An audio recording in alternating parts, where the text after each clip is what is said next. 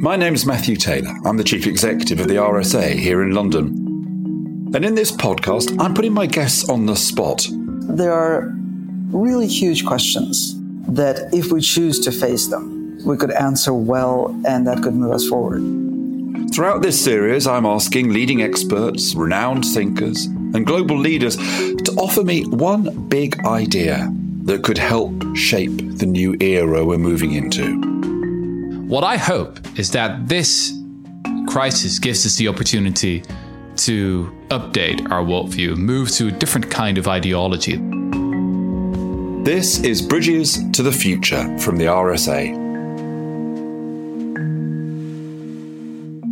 As we move into the final torrid chapter of Brexit, some of us feel sadness about moving further away from Europe. We liked the sense that we had a, a, stake in the south of France or the beaches of Italy and Greece. Perhaps we admired the egalitarian traditions of the Nordic countries. But might it be that the country we will most regret divorcing from is the one we still obsessively think about as a historical enemy Germany?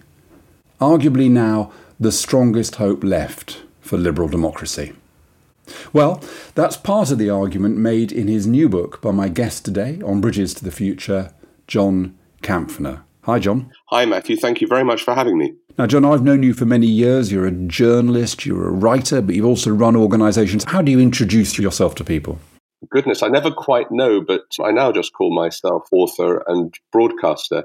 But yeah, I was until a couple of years ago. I'd set up the body to coordinate the UK's creative industries, which is one of the strongest points of this country. But I wanted just to get back into writing and to being able to be more outspoken in my thoughts. Ah, you're being slightly modest. I mean, your career is amazing. You, it ranges from kind of writing very influential books about Tony Blair's wars through to being one of the instigators of the Margate Art Gallery. It's fascinating looking at, as I've known you all these years, fascinating knowing all the turns in your career. Is, is there a, another secret ambition that you're harbouring? Oh, world domination. but no, apart from that, no. I mean, I think I'm in the fortunate position at this stage of my career of only wanting to do things that really excite me. And probably the thing on my tombstone, I would like to be the Turner Contemporary in Margate because as a journalist, you can be gobby all the time, you can come up with ideas, you can hopefully influence the public debate, but actually physically to build something it's the vanity of the wannabe architect, and that was exciting. But I think, in terms of what drives me intellectually, if that's not too pretentious a term, it is the state of the world. It always has been, and it's those great, big, momentous, shifting sands. And goodness knows, we are right in the middle of a whole lot of them at the moment. Well, that takes us neatly to your book. So, John, before we get into the kind of core of the book, the thesis at the heart of it, just tell us where did the book come from? Can you remember the particular moment when you decided, I'm going to write a book about Germany? Well, no, there wasn't a sort of moment dreadful for listeners to think, a sort of moment in the shower, nor any particular eureka moment. It was more of a slow burn. And I think for me, it was unfinished business on a number of fronts. I started my journalism way back when in the mid 80s as a trainee correspondent for Reuters in the small town, otherwise known as Bonn. And then I moved from there to be the Telegraph's first, and turned out obviously to be last, correspondent in the GDR, the German Democratic Republic, as it was then. I still have my very quaint press card from those days. And after that, I moved to Moscow and then back to Britain. But there was always something about Germany. It may be partly my family's story. My father was a Jewish refugee forced to flee incredibly dangerously after Hitler had already invaded Czechoslovakia as it was then in 39, and some of his family died in the camps. He landed up in Singapore and met my Protestant mum in the military hospital there. So it's this sort of curious relationship he had with Germany when I was in Bonn. All those years later, 45 years later, he came to visit me and it was his first time back in that country. And I still remember his impressions of the time. So I just thought, after all these years of having been very close to the country, I want to reacquaint myself with the country, to compare and trust it now with what it was then. But also, there was the enormous identity crisis that so many of us feel about what has happened to our once great country, Britain, mired not just in Brexit, but in the aftermath of Brexit and so much more. Yeah, there's a kind of interesting kind of rhythm to the book. In you describe Germany, as I'm sure you'll explain, in very positive terms, and then occasionally you say, "Well, no, this isn't perfect.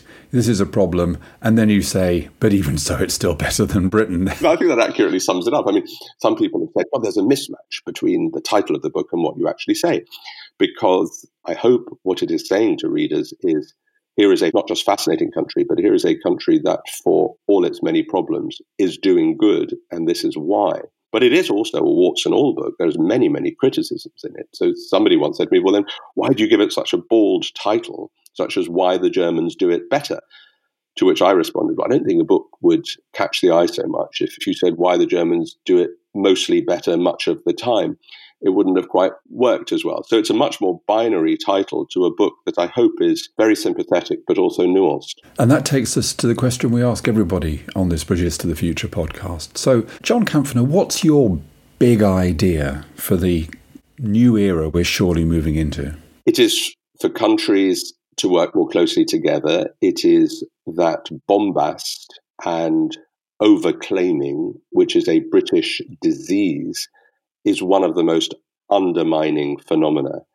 And by contrast, you look at Germany, particularly personified by Angela Merkel, 15 years in office. It tries so very hard not to punch above its weight, but yet it is not just an efficient, competent country. That much we always knew, but it has also developed incredible social cohesion and social compassion, and most of all, social responsibility. You talk a lot about Merkel in the book, so let's start with her because, in many ways, she personifies a lot of what you want to say about Germany. And fascinatingly, I think you met her quite early on in her political career you talk about her with immense kind of warmth. And again, although I don't think you mention Boris Johnson that often in the book, one is often reminded of the contrasts between the German leader and our own. So tell us a bit about what's special about Merkel. Well, I met her at the start of 1990, and it's one of those moments in your life, we all have them, when you think, crikey, that was a mistake. Why didn't I get all her contact details? And more to the point, developed those contacts over the years because within 10 years of meeting her, she had had her big bust up with Helmut Kohl and was ready to take over the party. But then she came across as, and I don't think she's changed, as a self effacing, incredibly determined, bright, but not remotely showy political advisor to the, in that brief period when East Germany, the GDR, had got rid of communism in a peaceful way and there was every possibility that a Tiananmen style solution might have ended up in Berlin, and it didn't, which was a testament to everyone. So we were in this transition period. Nobody knew what was going to happen. German unification, month by month, became inevitable. That it happened in 11 months after the fall of the Berlin Wall was nothing short of remarkable. But in those 11 months, or at least in the first six months of those in 1990, East Germans, with the first breaths of freedom, were trying to chart a fascinating new course. And she was advisor to the first prime minister in the GDR. And they were trying to work out the West German system, how much to take, how much not to take. In the end, one was absorbed by the other. And then you fast forward, she was adopted by Helmut Kohl as he called her my girl and promoted her in the cabinet to environment minister and, and other positions. Then there was a sort of Brutus moment when he was embroiled in corruption. He was dumped. She was adopted, but really sort of at arm's length by this very old fashioned party, the CDU. I mean, she was everything that a CDU leader should not be. She was a woman. She was a divorcee. She was a Protestant and she was a scientist. And it is quite remarkable that she took over the party and that she won in 2005 against Gerhard Schröder.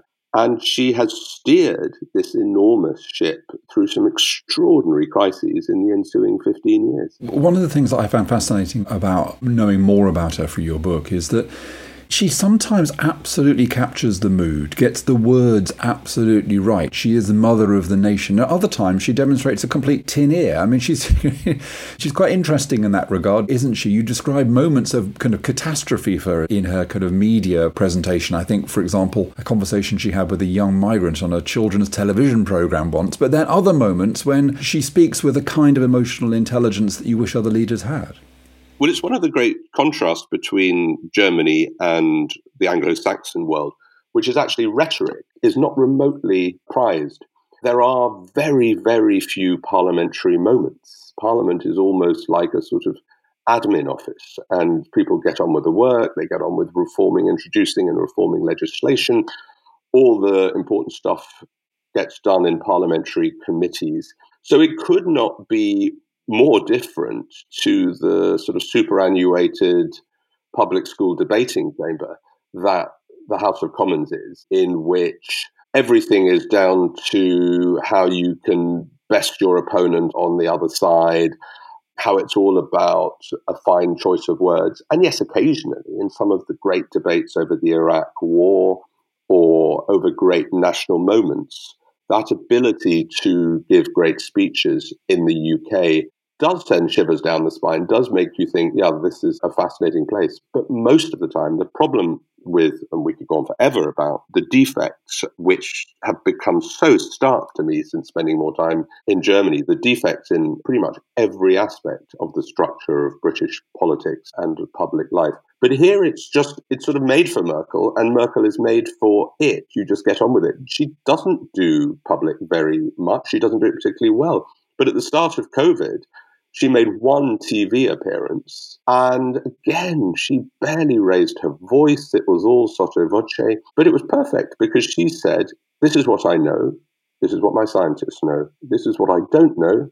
This is what my scientists don't know. I can tell you all, this is all going to be incredibly difficult, incredibly grim. We're going to do something that I never thought I or any European was ever going to have to do, which is to close borders. We're going to have to restrict your movements. We're going to have to track you on an app, which for anybody brought up in the GDR and the Stasi, let alone the horrors of Nazism, was absolute anathema. She was saying to her people, look, it's going to be horrible, but we've got to stick together. And contrast that to the absolute nonsense that has taken place in Parliament and with Boris Johnson, every single development in COVID was, I'm so proud to announce a world beating X or Y. And that X or Y, whether it's an app, whether it's the provision of PPE, whether it's quarantine, always within three or four days went completely pear shaped, had to be abandoned, had to be radically altered. We ran out of this or that. I mean, the absolute contrast, 180 degrees, between the bluster and hopelessness of the British approach to COVID and the quiet, unflamboyant German way could not be more stark. This dislike of rhetoric, John, this links to one of the other themes of your book, which is that arguably one of the tragedies for Britain is an exaggerated sense of our own wonderfulness and past and a kind of shrill arrogance.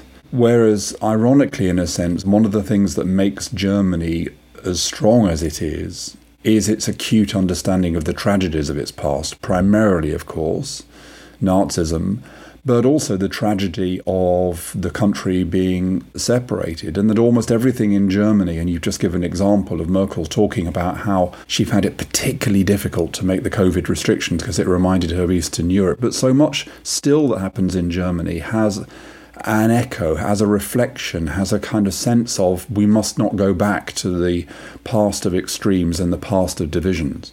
Yeah, you're right. And it's interesting, until a couple of years ago, just a quick reflection on the UK, and then I'll come to Germany. I mean, Germans love everything that's traditional about Britain, all the cliches.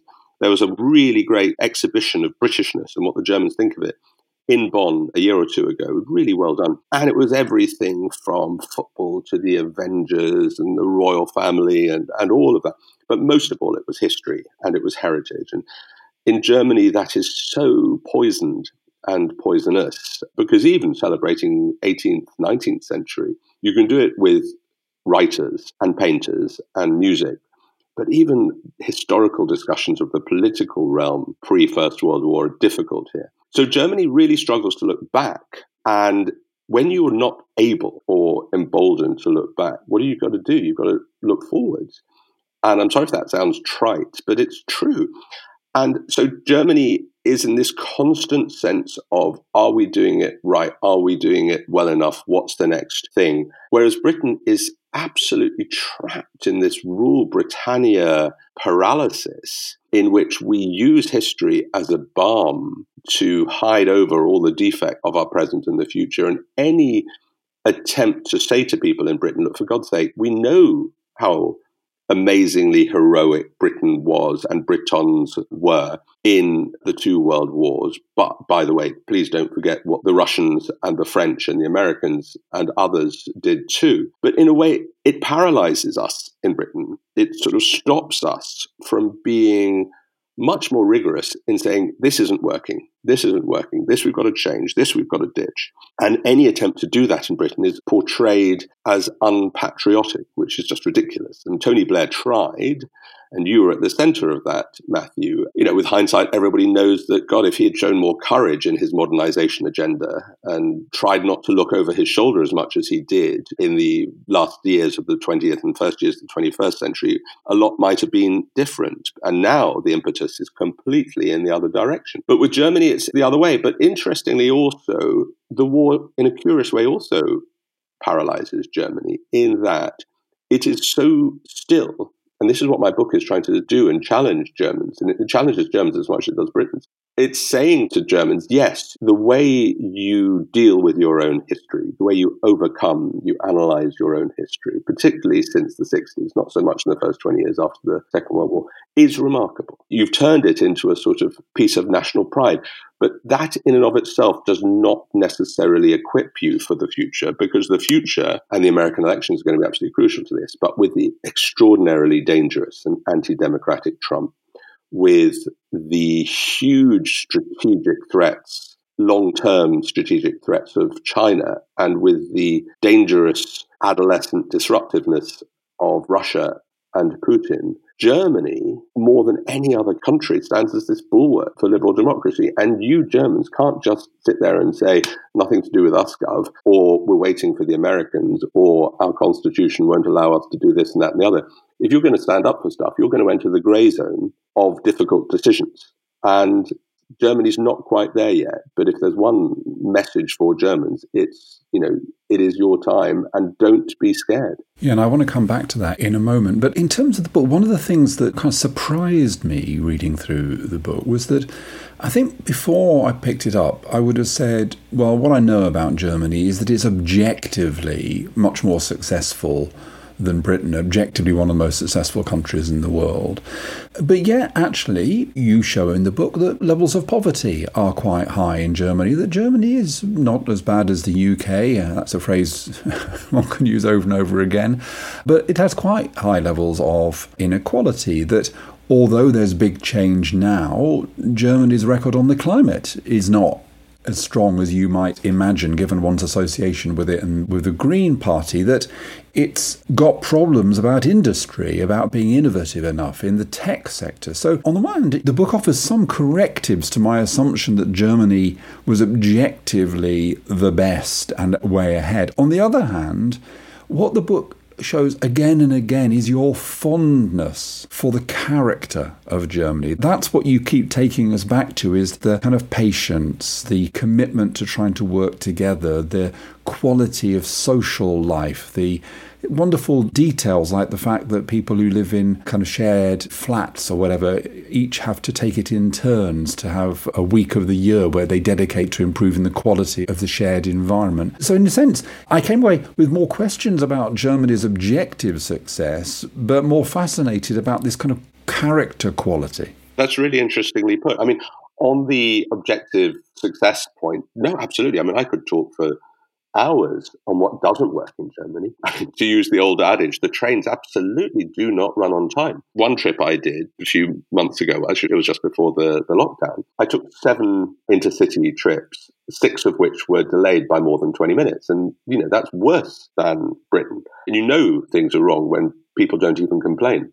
They were just shrugging their shoulders, the people in the carriage. There's a long saga with Berlin's airport. Should have opened 10 years ago, hasn't, is supposedly about to open now. Nobody quite believes it.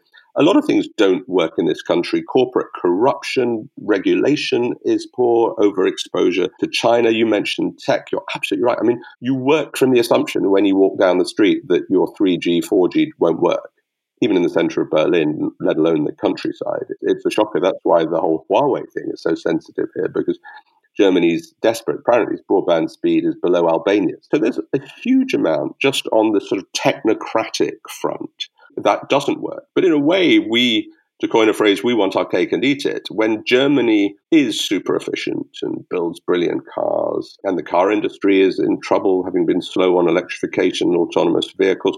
But when everything's going well in Germany, we in Britain and other countries think it's being overweening, it's dangerous. We invoke all those sort of war metaphors. And when things don't work, we call it the sick man of Europe. And in a way, it's somewhere between the two. Some things work and some things don't.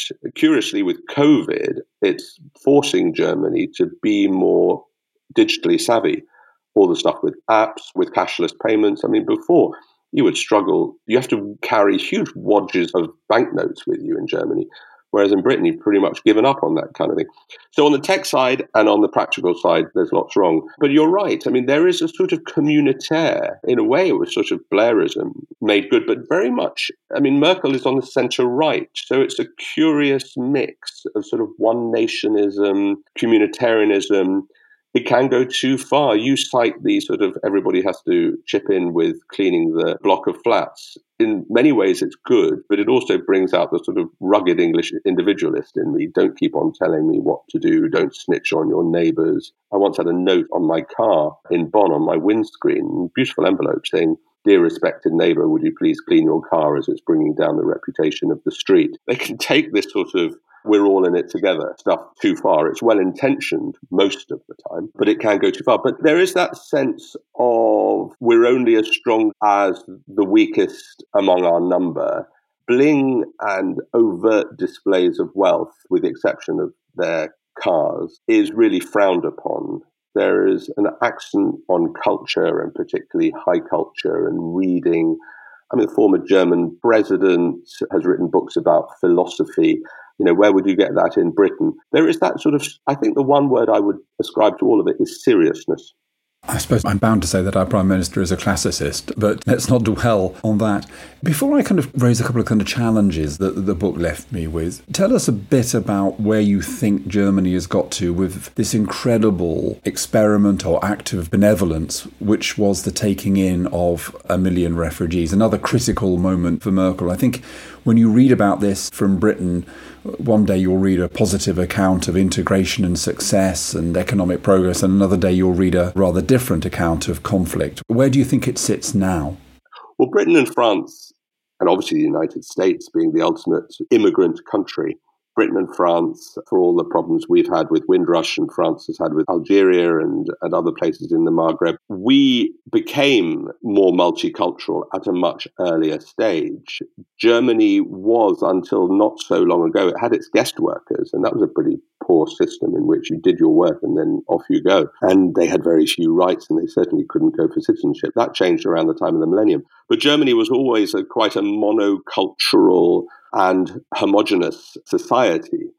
Now it feels very different. So it was a double challenge. And when, as we'll remember, those awful, terrible photographs of children dead on beaches, and then these desperate and exploited boats taking people to Lampedusa and to the Greek islands. And then this train, this caravan of hundreds of thousands of the world's most dejected, traipsing their way through Southeast Europe. And then having barbed wire built against them, sprayed with tear gas, prevented from moving on in Hungary and Austria. Merkel was quite slow to understand what was happening. But then she said, well, we've got to let these people in. And she wasn't doing it in a sort of, again, there was no great bombast to this. She said, but what other choice do I have? And then she said, as a German, do you want me to build camps? Which was obviously a deliberately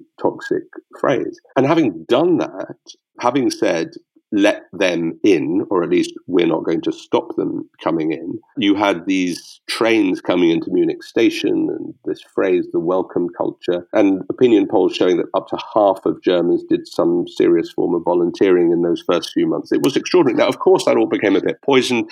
The AFD grew in power and is a very dangerous force, although I think I think more than I hope. I think I'm fairly sure, and polls suggested it's hit its high watermark and is receding, but still dangerous. And she took an enormous political risk. And you compare and contrast it to the mean spiritedness of Sajid Javid a few years ago, Priti Patel now sending naval boats to intimidate the odd little bedraggled dinghy going between Calais and Dover. It's very, very different. And you know, it wasn't just they let them in and, you know, forgot about them. The integration attempts, the assimilation attempts, language training, up to a third before COVID, I haven't checked the figures since, of the working age immigrants have got decent jobs, still work in progress, but that's pretty remarkable. And it's been difficult, but I just think it is one of the great moments. Now, John, we're running out of time, but I do want to ask a couple of questions that sprang to me when I'd finished the book. And by the way, we've only touched it. I mean, there's so much else that is there. But the first one is I mean, maybe it's a good thing that we do seem in Britain finally to be becoming more kind of interested in Germany because actually your book, which has gone down incredibly well and sold incredibly well, congratulations on that. It's it's actually the second recent book that's sold well about Germany because there was James Hawes's book a few years ago, a very short history of Germany. Now, I'm kind of interested. You touch on the thesis that is really core to his book because, and maybe this is slightly crude, but his book basically says you have to understand Germany through one thing and one thing more than anything else, and that is that the west of Germany looks west, is European, is of the Enlightenment, is committed to democracy, whereas the east of Germany looks east, is more martial in its culture, much less wedded to democracy. And in the end, the role that Germany will play all depends upon this dynamic between West and East. Now, maybe that was overplayed. Maybe I've overplayed it in describing it. Now, you touch on it, but I wouldn't say that you drive home the thesis in the same way. Do you think the Hawes was overstating it? Well, um, first of all, you accurately describe it, Matthew, and I think it's a great book. By the way, I'd also add in Neil MacGregor's book on Germany as well. And interestingly, there is I wouldn't say there's a flood of new books, but there is a slow, steady trickle of books about Germany that are not about 1418 or 39 to 45. And yeah, I mean, I think it's a, a, very good construct that James wrote and dwelt on, and it has a lot in it. And the fact that the word Prussia doesn't exist, you know, there is no Prussia, there are no Prussian things, although you do use it in cultural terms, is almost a nod to that militaristic side. And Berlin, in you know, well before the 20th century, was a sort of military garrison, and things Prussian were always equated with militarism, which does feel very differently. I also think there's a third Germany, which is Bavaria and the south, which quite often feels as much like northern Italy and Austria. It has very much a sort of Holy Roman Empire feel to it, much more Catholic than the rest of Germany. So yeah, it is an amalgam of different countries. I I don't quite buy it in terms of contemporary Germany. I meet as many people in Cologne, Dusseldorf, Bonn, Frankfurt, and other parts of Western Western Germany whose views I would find obnoxious and difficult, as I would in Berlin. I mean, obviously, Berlin is a very different island. And the problem with Eastern Germany, the lands of the former GDR, may be to do with some of that, but it's also to do with the fact that you now have four or five generations who, until 1990, never knew any form of democracy. So it was no wonder that more of them proportionately would flock to the toxic embrace of the AFD. Final question, John. In the end, isn't the future of Germany completely tied up in the future of Europe in the sense that the big bet that Germany has made, and one of the admirable elements of it, is that it will influence the world primarily through leading the collection of nations in the European Union.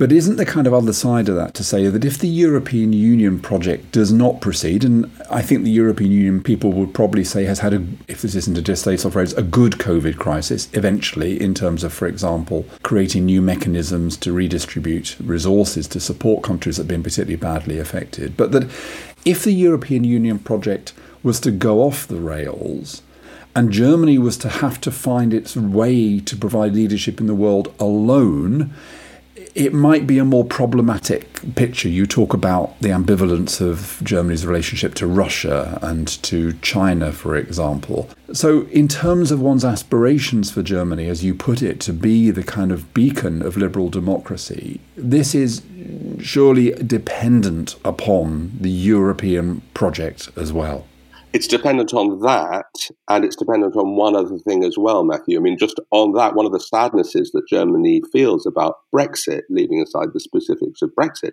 is that in Britain, Germany has lost probably its closest ally in Europe. Britain, Germany, and the Netherlands, perhaps, absolutely not on everything by all means, but by and large, saw eye to eye on the big geostrategic things. Oh, yeah, well, John, I'd know that because I worked in number 10 when we would talk about the European team there, would talk about planning for a summit and what we want to get out of it. And invariably, the conversation was, well, you know, we're talking to the Germans about how it is we can do in the French. I mean, um, obviously, they wouldn't have used a phrase like that, but yeah, I mean, absolutely, when I was in number 10, the starting assumption before European summits was, well, we'll be with the Germans. Yeah, absolutely. And so they've lost that. And that disorientates them.